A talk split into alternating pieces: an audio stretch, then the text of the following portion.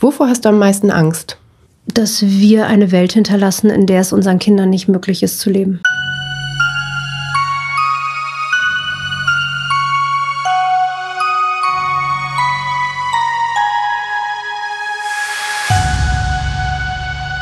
Herzlich willkommen zu Das Leben ist kein Ponyhof. Heute mit der bewundernswerten Tatjana Kiel. So schön, dass du da bist. Schönen Dank für die Einladung. Ich freue mich sehr. Liebe Tatjana, magst du dich uns in zwei Sätzen einmal vorstellen? zwei Sätze, ich probiere es mal. Super. Also, ähm, ich bin Tatjana, ich ähm, habe Marketing Management äh, studiert und hätte trotzdem nie gedacht, äh, was das für eine Relevanz in meinem Leben haben wird. Ähm, ich bin auf der einen Seite CEO von Klitschko Ventures und wir haben uns vorgenommen, das Wissen von Wladimir Klitschko in eine Methode zu gießen und äh, sozusagen dieses Wissen weiterzugeben und Brücken zu bauen. Und auf der anderen Seite, seit anderthalb Jahren, bin ich sehr äh, mit dem Thema Krieg in der Ukraine äh, befasst, ähm, weil wir die Bedarfe sehr schnell erfassen konnten, war es uns auch möglich, sehr schnell Hilfe anzubieten. Und deswegen haben wir We Are All Ukrainians als NGO noch, also als äh, gemeinnützige GmbH angemeldet. Über beides wollen wir gleich noch mehr sprechen und es spricht sehr für dich, dass du eher über deine Projekte sprichst als über dich selber. Das kann ich sehr gut nachvollziehen. Damit wir dich noch ein bisschen besser kennenlernen, würde ich dir gerne ein paar kurze Fragen zum Eingang stellen. Bist du eher ein Träumer oder ein Realist? Realist. Und eher ein Langschläfer oder ein Frühaufsteher? Langschläfer. Detailverliebt oder das große Ganze sehend? Tatsächlich beides. Und spontan oder voll durchgeplant? Mhm, auch beides. Also ich glaube, ich bin extrem spontan, wenn es sein muss, einen anderen Weg zu finden.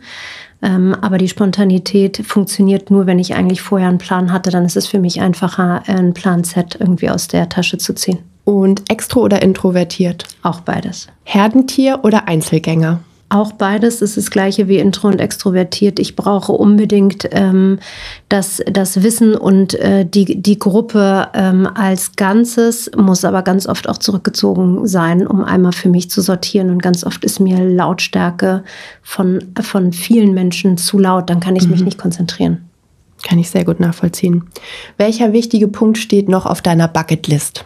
Ich glaube, die große Frage, was passiert ähm, mit all dem Wissen, was ich sammeln konnte in so schweren Zeiten, wo es nicht darum geht, mehr Geld zu machen, sondern um mehr Impact zu schaffen. Was passiert dann mit meinem Leben danach? Wo will ich danach hin? Was wird meine nächste Station? Das kann ich noch nicht beantworten. Mm. Was ist die beste Eigenschaft von uns Menschen? Solidarität. Und die schlechteste? Da gibt es tatsächlich ein paar. Es ist Narzissmus, würde ich sagen. Mm. Welche Eigenschaft hilft dir am allermeisten, deinen Weg zu gehen? Was ist deine große Stärke? Mit meinen Werten mich auf das Wesentliche zu konzentrieren, um die richtigen Entscheidungen zu treffen. Fokus. Wovor hast du am meisten Angst? Dass wir eine Welt hinterlassen, in der es unseren Kindern nicht möglich ist zu leben. Hm. Gab es bei dir im Leben einen Moment, wo mal was so richtig schief gegangen ist? Einer, der dir so hängen geblieben ist? Und wenn ja, was hat das mit dir gemacht? Ich glaube, insgesamt gab es davon einige. Ich bin aber relativ gut in der Selbstreflexion, in dem Moment zu sagen, okay, das war nicht so geplant und das ist überhaupt nicht so gelaufen, wie ich es mir gewünscht hätte. Ich weiß aber, was ich daraus lerne, damit mir das nicht mehr passiert. Also mhm. es ist nicht so, dass es dann so eine Schwere bekommt, dass ich dann nicht mehr weiß, wohin mit mir. Ähm, es sind eher die externen Faktoren, die mir Angst machen, wie so ein Putin oder mhm. andere Verrückte, die überhaupt das große Ganze nicht sehen, sondern mit ihrem Kopf durch die Wand wollen und überhaupt gar nicht verstehen, was das bedeutet für mhm. die Welt. Hast du ein eigenes Beispiel, wo dir was passiert ist, was du mit uns teilen magst? Mm, also ich würde immer sagen, wenn wir jetzt aus diesen Kriegssituationen ähm, sprechen, denkt man, dass es einfach ist, Informationen zu bekommen, was gerade passiert. Und man lernt sehr schnell, dass man sehr wenig ähnliche Informationen bekommt, sondern jeder sagt was anderes.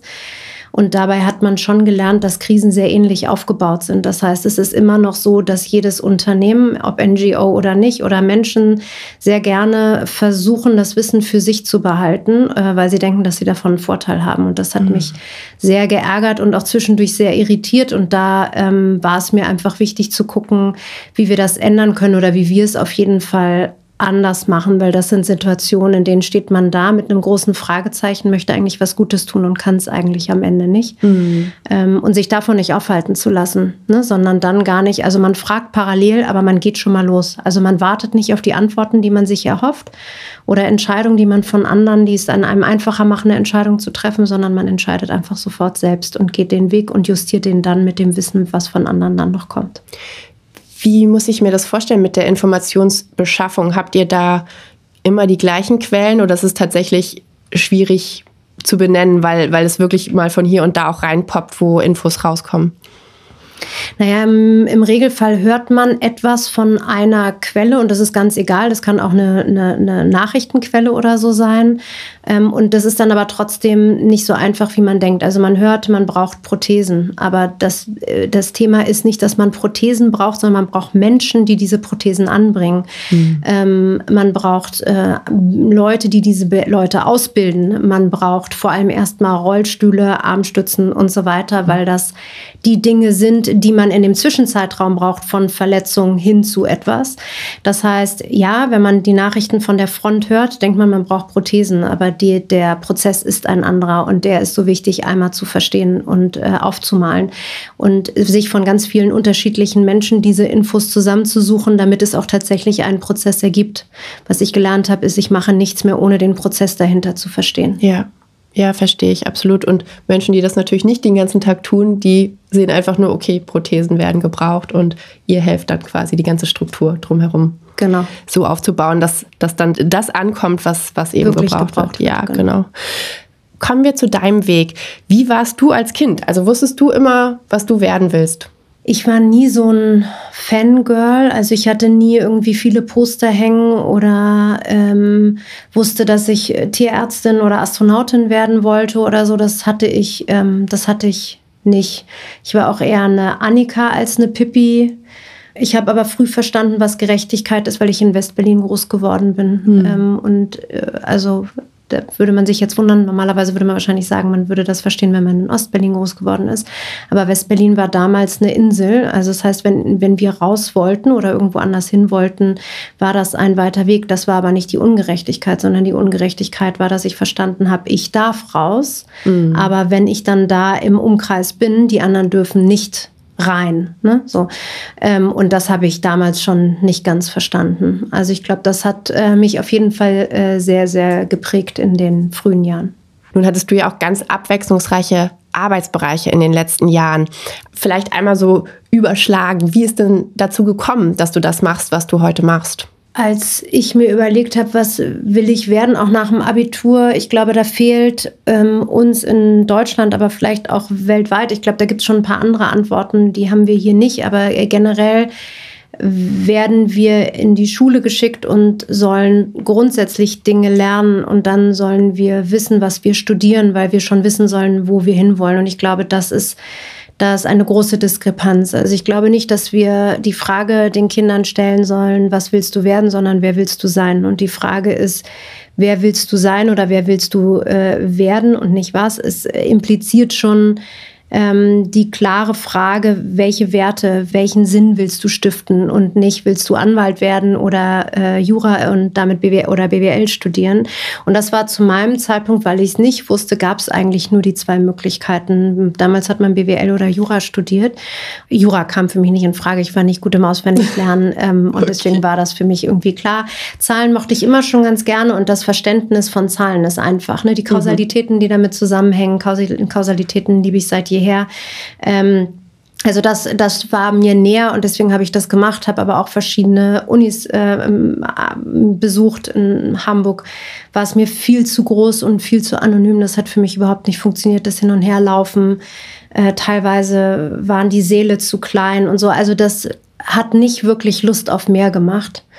Ähm, auch muss ich sagen, fand ich total schwierig, äh, anno 1500 irgendwas über Buchdrucke und so zu lernen und mich immer gefragt und mich immer gefragt habe, was soll mir diese Geschichte jetzt am Ende bringen? Also mir hat, äh, mir haben die Zusammenhänge gefehlt. Hm. Ich glaube, deswegen ist es so wichtig, immer wieder auch die Praxis mit einzubeziehen. Ne? Wann brauche ich das wie in der Praxis? Welche Rechenbeispiele brauche ich warum in der Praxis? Damit man ein Gefühl dafür entwickeln kann, zu verstehen, was man da eigentlich tut. Und deswegen, äh, also von, von diesem Punkt ausgehend, äh, habe ich BWL studiert, aber nicht, weil ich wusste, was ich mit BWL anstellen kann, sondern weil ich wusste, dass mir dann auf jeden Fall der Markt so ein bisschen offen steht und ich mir dann was aussuchen kann. Bin dann in der Politik zwischendurch gelandet, was auch total spannend war, was jetzt mit BWL auch grundsätzlich erstmal wenig zu tun hat, habe mich aber damit befasst, wie äh, effizient Werbemittel sind, ähm, was auch sehr lustig ist, wie viel Geld man für welche Dinge ausgibt und mhm. dass das mhm. in der Wirtschaft auf jeden Fall anders läuft. Und ja, habe mich sehr viel damit beschäftigt und bin dann irgendwie tatsächlich in diesen Eventbereich äh, reingerutscht, weil organisieren, ähm, auch das habe ich im, nicht gelernt im Studium, aber organisieren, also Verantwortung übernehmen, das hat mir immer schon Spaß gemacht ähm, und das fiel mir auch äh, nicht schwer. Deswegen bin ich äh, oder habe ich das viele Jahre gemacht, bin aber trotzdem auch ein Mensch, ich brauche extrem viel Abwechslung wenn ich keine Abwechslung habe, dann macht es mich langweilig und müde und dann langweile ich mich mit mir selbst und dann wird es immer so ein bisschen gefährlich, weil dann gibt es so ein Karussell nach unten oder so. Ne? Mhm. Hm. Und deswegen muss ich immer wieder irgendwie auch was haben, was ich nebenbei, wo ich merke, dass ich da Feuer und Flamme bin und auch Neues ausprobieren darf.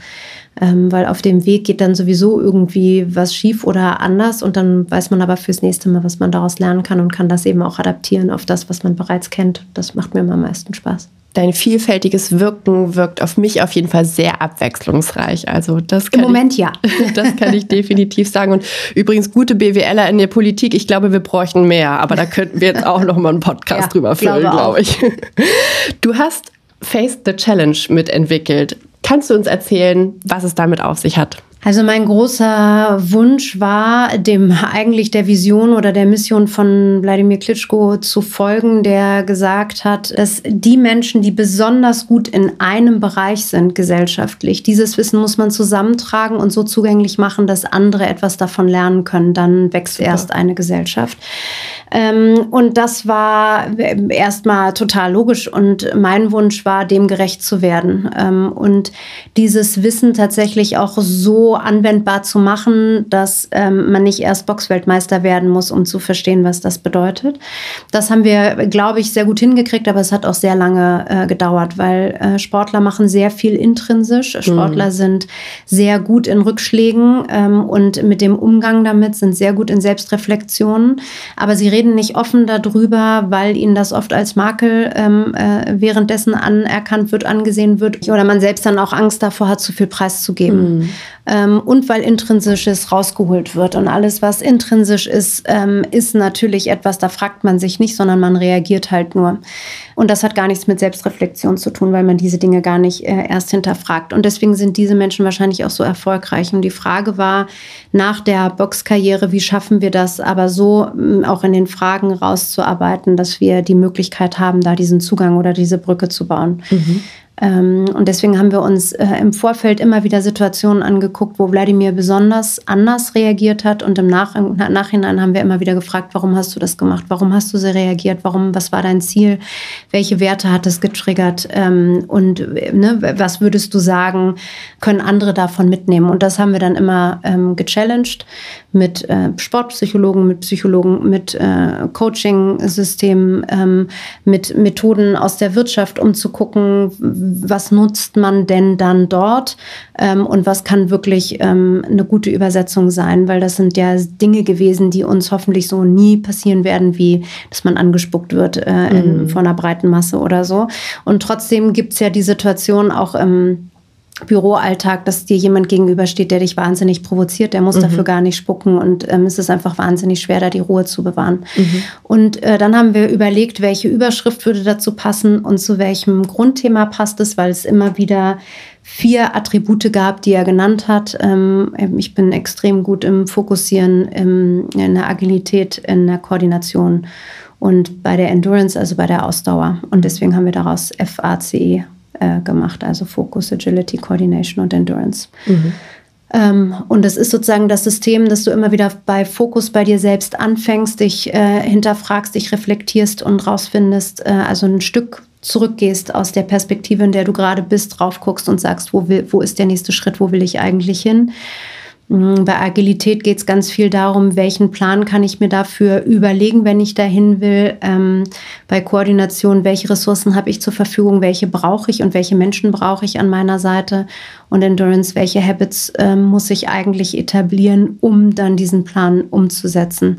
Und alleine, wenn man sich, mh, mm, wir reden ja nicht so von Zielen, weil Ziele auch in der Wirtschaft einfach so überkandidelt sind mhm. und sie müssen das sein und sie müssen das sein.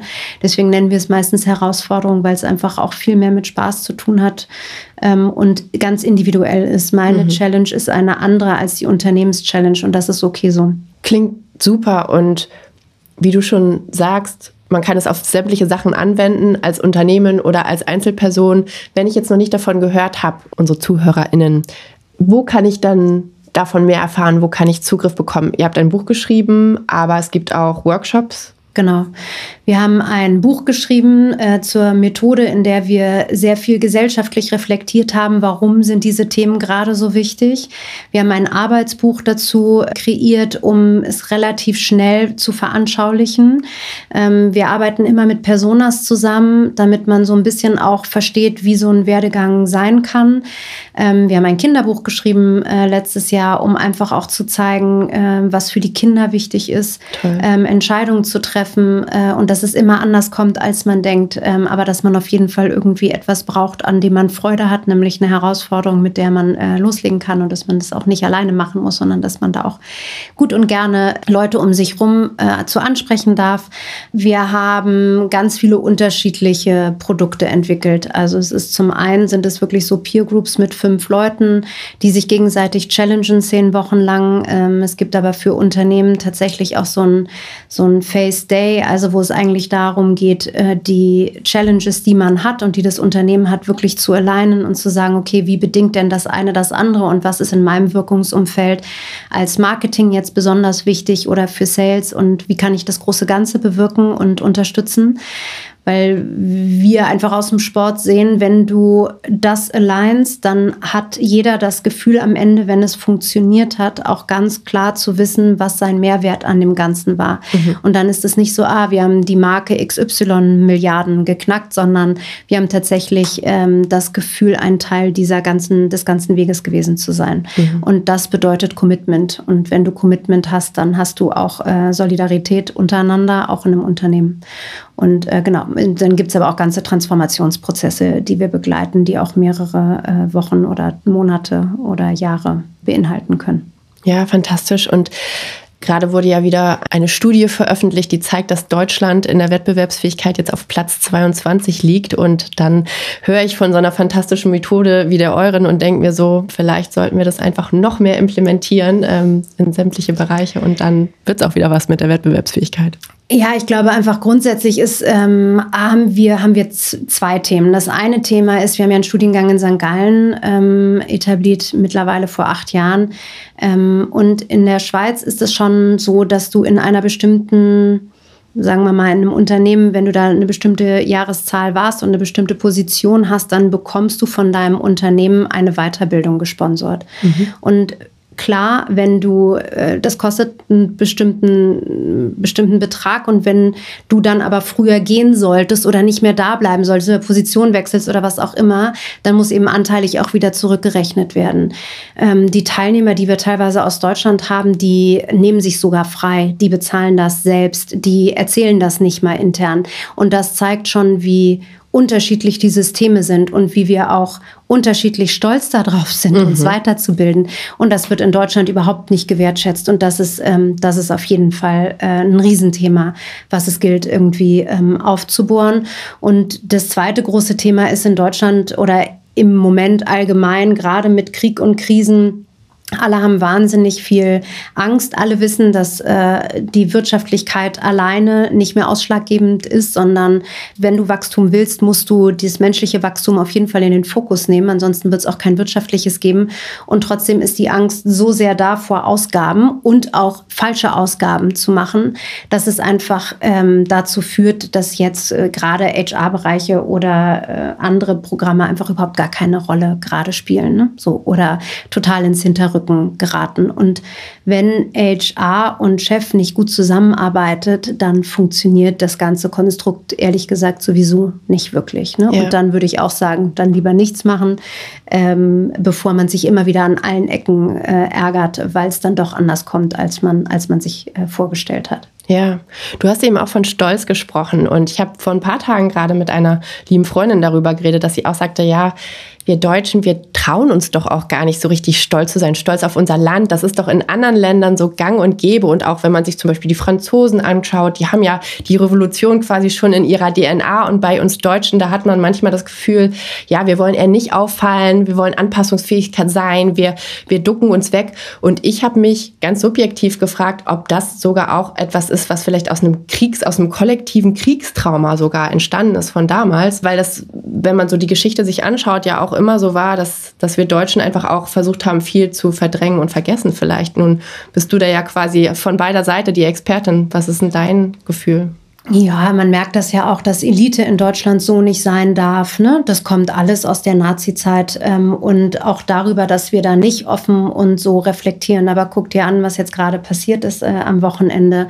Also AfD wird einfach in ganz bestimmten Landkreisen ähm, auf jeden Fall mehr gewählt werden, ja. weil das, ähm, glaube ich, nicht nur das, der, das Thema Abstand zu etwas anderem zu haben, sondern einfach Protest aus, äh, auszurufen. Und ähm, solange wir das so haben, haben, wird es ähm, schwierig, wenn wir nicht offen darüber kommunizieren und wenn wir nur sagen, das ist richtig und das ist falsch. Ich glaube, das, ähm, das muss man sehr, sehr vorsichtig betrachten und das ist für die Politiker natürlich die größte Herausforderung, glaube ich, im Moment. Mhm. Da möchte ich, möchte ich nicht mit rein. Ähm, und ich glaube, das andere ist, dass es einfach schon so ist, dass du mindestens zwei Generationen brauchst, um so etwas wirklich in den Generationen aufzuarbeiten. Mhm. Ne? Also Krieg und ähm, das, was da äh, mit einhergeht, dauert unglaublich, bis wir das aufgearbeitet haben. Und äh, da, das können die Ukrainer nur nicht von singen. Ähm, das wird einfach unglaublich lange auch zwischenmenschlich ähm, dauern, egal wie solidarisch die jetzt gerade alle zusammenhalten. Ne? Und das, die Angst kommt jetzt gerade bei uns Deutschen, glaube ich, auch nochmal raus. Was müssen wir jetzt machen? Was ist unser Anteil? Was passiert, wenn das bei uns wäre und so weiter? Ja, absolut. Und auch so, ja, so schlimm, wenn wir von der Ganzheitlichkeit eines Krieges sprechen. Es geht ja, die Zerstörung, die man sieht, ist ja das eine, aber das, was eben in den, in den Seelen der Menschen passiert, ist eben, ja, genau wie du sagst, dieses unglaublich schlimme, langhaltende, über Generationen überdauernde andere, was, ja, was man einfach nicht unterschätzen darf. Wenn wir noch einmal zurückkommen zum Unternehmertum, du sagst selber ja auch, wir müssen weg vom gewinnorientierten Unternehmertum hin zum impactorientierten. Da bin ich komplett d'accord. Aber wie schaffen wir das? Welchen Rahmen brauchen wir da gesellschaftlich und welches Mindset auch? Also ich glaube, es braucht auf jeden Fall ähm, Beispiele, wie es gemacht werden kann. Ich glaube, dass es eigentlich schon eine Struktur bräuchte. Es gibt die ESG-Ziele, dass es ähm, das Soziale wird ja im Moment noch gar nicht richtig äh, angeguckt. Es wird gerade angekündigt, aber keiner hat Antworten. Ähm, da suchen wir gerade nach Antworten, weil wir haben gesehen, auch im Umfeld des Krieges, wie sehr auch Unternehmen bereit sind, wirklich etwas zu geben. Und die Frage ist doch, wie schaffen wir es auch als Unternehmen, Unternehmen ähm, sozusagen den eigenen Strategien und Zielen zu folgen und dabei etwas Gutes zu tun. Also ich kann nenne DM immer wieder gerne, weil sie ähm, das große Ziel haben, Mütter und auch Kinder zu unterstützen und zu helfen mit ihren Produkten. Und sie haben insgesamt mehr als 180.000 Produkte bis jetzt ähm, mit uns rübergebracht. Und zwar alles unentgeltlich, alles ehrenamtlich. Ähm, und haben ein solches Feedback von der Ukraine bekommen. Damit haben sie, glaube ich, nicht gerechnet. Und ähm, natürlich stärkt das die Marke immens. Mhm. Und ich glaube, darum geht es, drauf zu gucken und zu sagen, das hat einen strategischen Impact, auch für die Mitarbeiter. Das hat einen strategischen Impact, ob ich 500, 600, 700 verschiedene Kleinigkeiten mache und jeder irgendwie etwas macht oder ob wir gemeinschaftlich überlegen, was wir, und zwar bedingend die Produkte und auch die Strategien des Unternehmens, wenn wir das bedingen können. Ne? Mhm. Und das zu zeigen und das am Ende auch ähm, als Vorbild Bild äh, zu zeigen und als Beispiel voranzugehen und damit sich eben auch mit der Politik zusammenzusetzen und zu sagen, und wie können wir jetzt den Impact auch sichtbar machen und wie können wir daraus einen Mehrwert schaffen für alle und wie schaffen wir es, dass es am Ende wirklich auch alle tun. Weil es ist so wie mit der Ernährung oder mit der Nahrung an sich auf der Welt. Es gibt genug.